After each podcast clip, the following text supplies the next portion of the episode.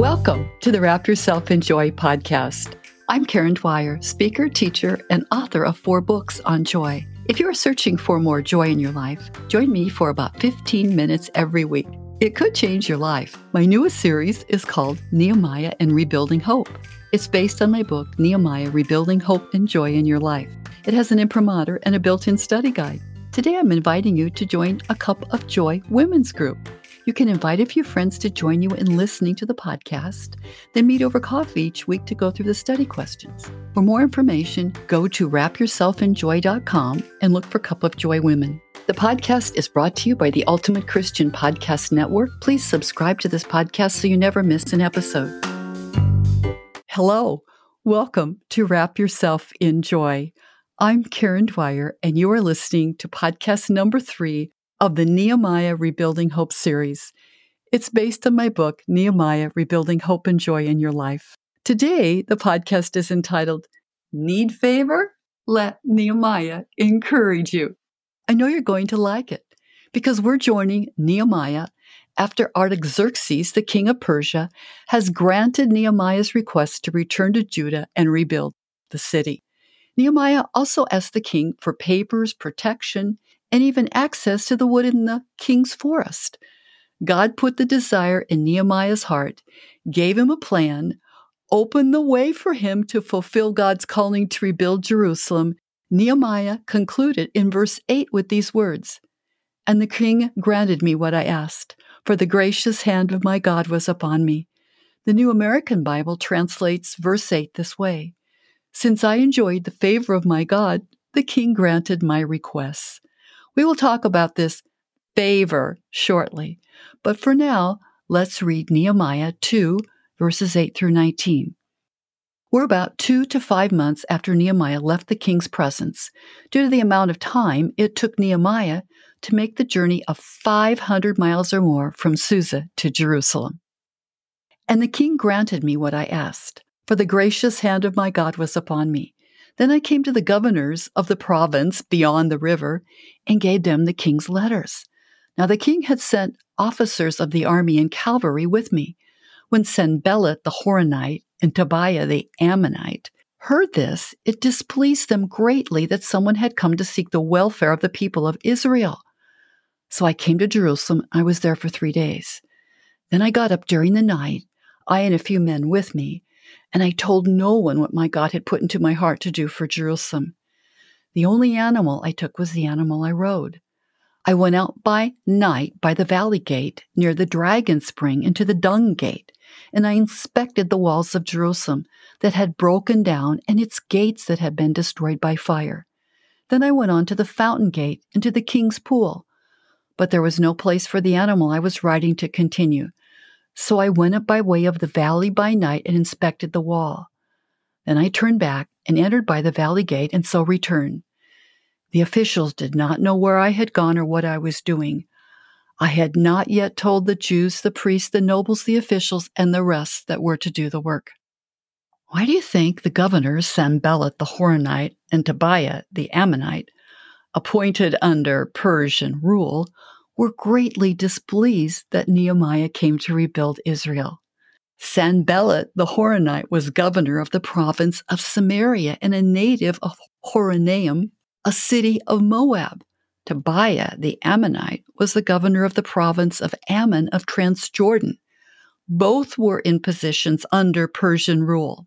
Sanballat and Tobiah, together with Geshem the Arab, were probably in charge of Edom and the other regions around Judah. That means the land surrounding Judah was controlled by enemies of the Jewish people.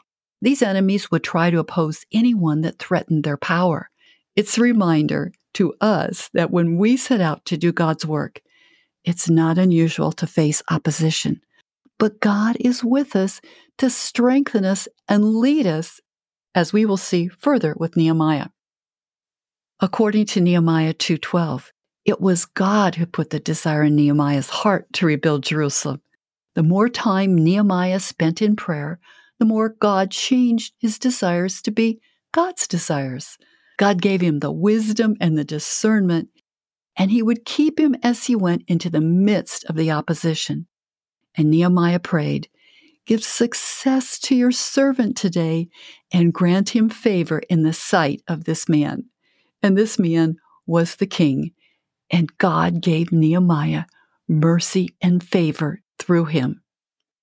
In Nehemiah 2 8, Nehemiah said, For the gracious hand of my God was upon me. The New American Bible translates it this way, and I enjoyed the good favor of my God.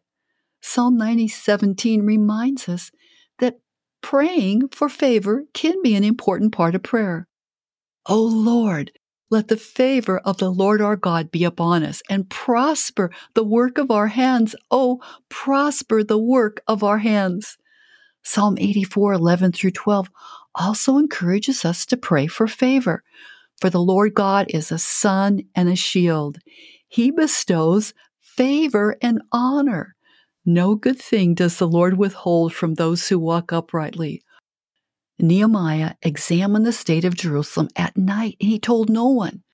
God put the desire in his heart, but Nehemiah had to determine the plan and the challenges.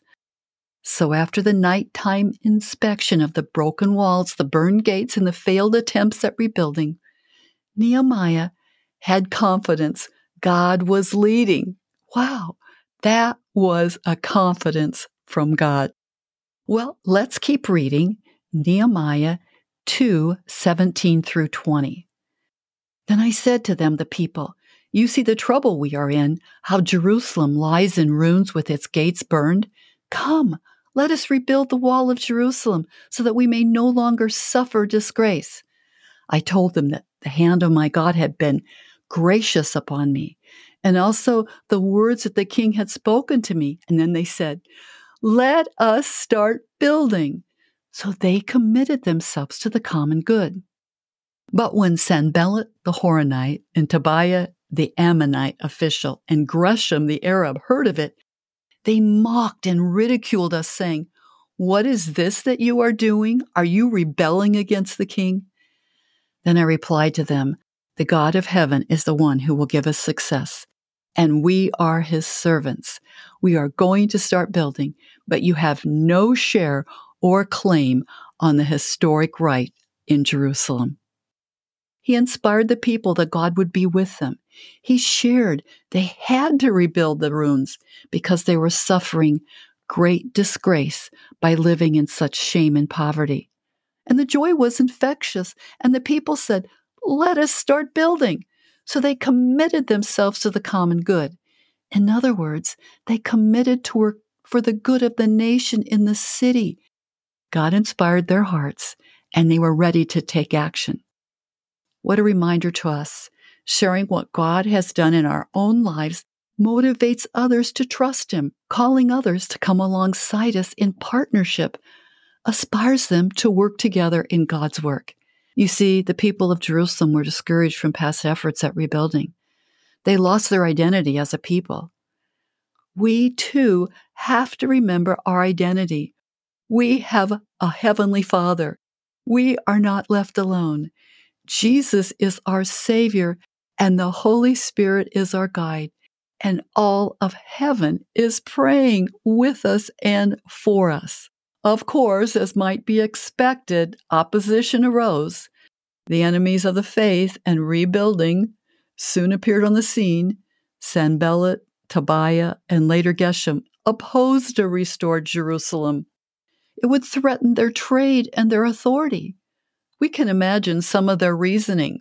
Nehemiah had the king's appointment, so their positions of leadership were threatened. If the number of returnees rose more, they could eventually rise against their authority. And Sanballat, Tobiah, and Geshem, we will soon find out, were engaged in corrupt and crooked money making projects and thus they likely feared their lucrative efforts might be shut down. The enemies confronted the people with lies, but Nehemiah refused to answer the lies. He stood his ground. Instead, he said, God would give us success, for the land is the historic right of Jerusalem. Another example to us we must stand our ground. We must choose to seek the Lord first, to pray, and then do his work together. God is with us. Romans 8:31 says it this way, if God is for us, who can be against us? It's time to conclude today's podcast with a bit of reflection. Please be inspired to ask God for these requests that Nehemiah has demonstrated for us. I suggest you get out your prayer journal and write down these answers. Ask God to put his desires in your heart. It was really God who put into Nehemiah's heart a desire to rebuild Jerusalem. God has deep desires for each of us. Maybe you've never asked God what his deepest desire for you could be. Maybe you've never asked him to put his desires into your heart. Well, God will never disappoint you. He always wants to bring you to your best self and fulfillment. In fact, Psalm 37 says, Take delight in the Lord, and he will give you the desires of your heart too. Ask God for his favor this week. God gave Nehemiah favor with the king, and the king gave him more than he could ever imagine. When you see a problem this week, pray, Lord, let your favor be upon me. Psalm 84:11 reminds us, "For the Lord God is a sun and a shield; the Lord bestows favor and honor. No good thing does he withhold from those who walk uprightly." 3. Ask God who you can inspire with hope and joy this week. Nehemiah shared his testimony of how God was with him, how God helped him, and how God called him and his people to this work. Consider where you can offer hope to others this week. Share your testimony of how God has helped you. Ask God to bring to you those who need a message of hope and joy. Romans 15:13 says, "May the God of hope fill you with all joy and peace in believing, so by the power of the Holy Spirit you may abound in hope." Finally, please remember that God wants to repair and renew the brokenness around you. You can use the ACTS acronym from last week to help you with the elements of personal intercession. For example, A, adore God and praise his greatness and faithfulness with scripture. C, confess, confess your sins and those of our nation and of your family. T, thank God for his blessings and promises.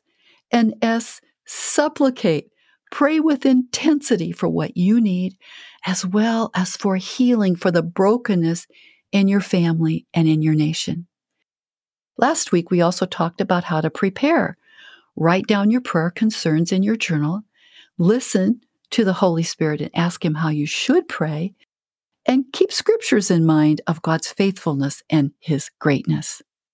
That's it for today. I'm so happy you've joined our Nehemiah Rebuilding Hope podcast series. You can find bookmarks for this series on my website, wrapyourselfinjoy.com, or follow along with my book, Nehemiah Rebuilding Hope and Joy in Your Life why not start a weekly one hour cup of joy women's small group in your home or church? It's a wonderful way to share your faith, evangelize, and inspire others. For more information, go to my wrapyourselfinjoy.com website and click under the menu item Cup of Joy Women. I will send you all the free material you need.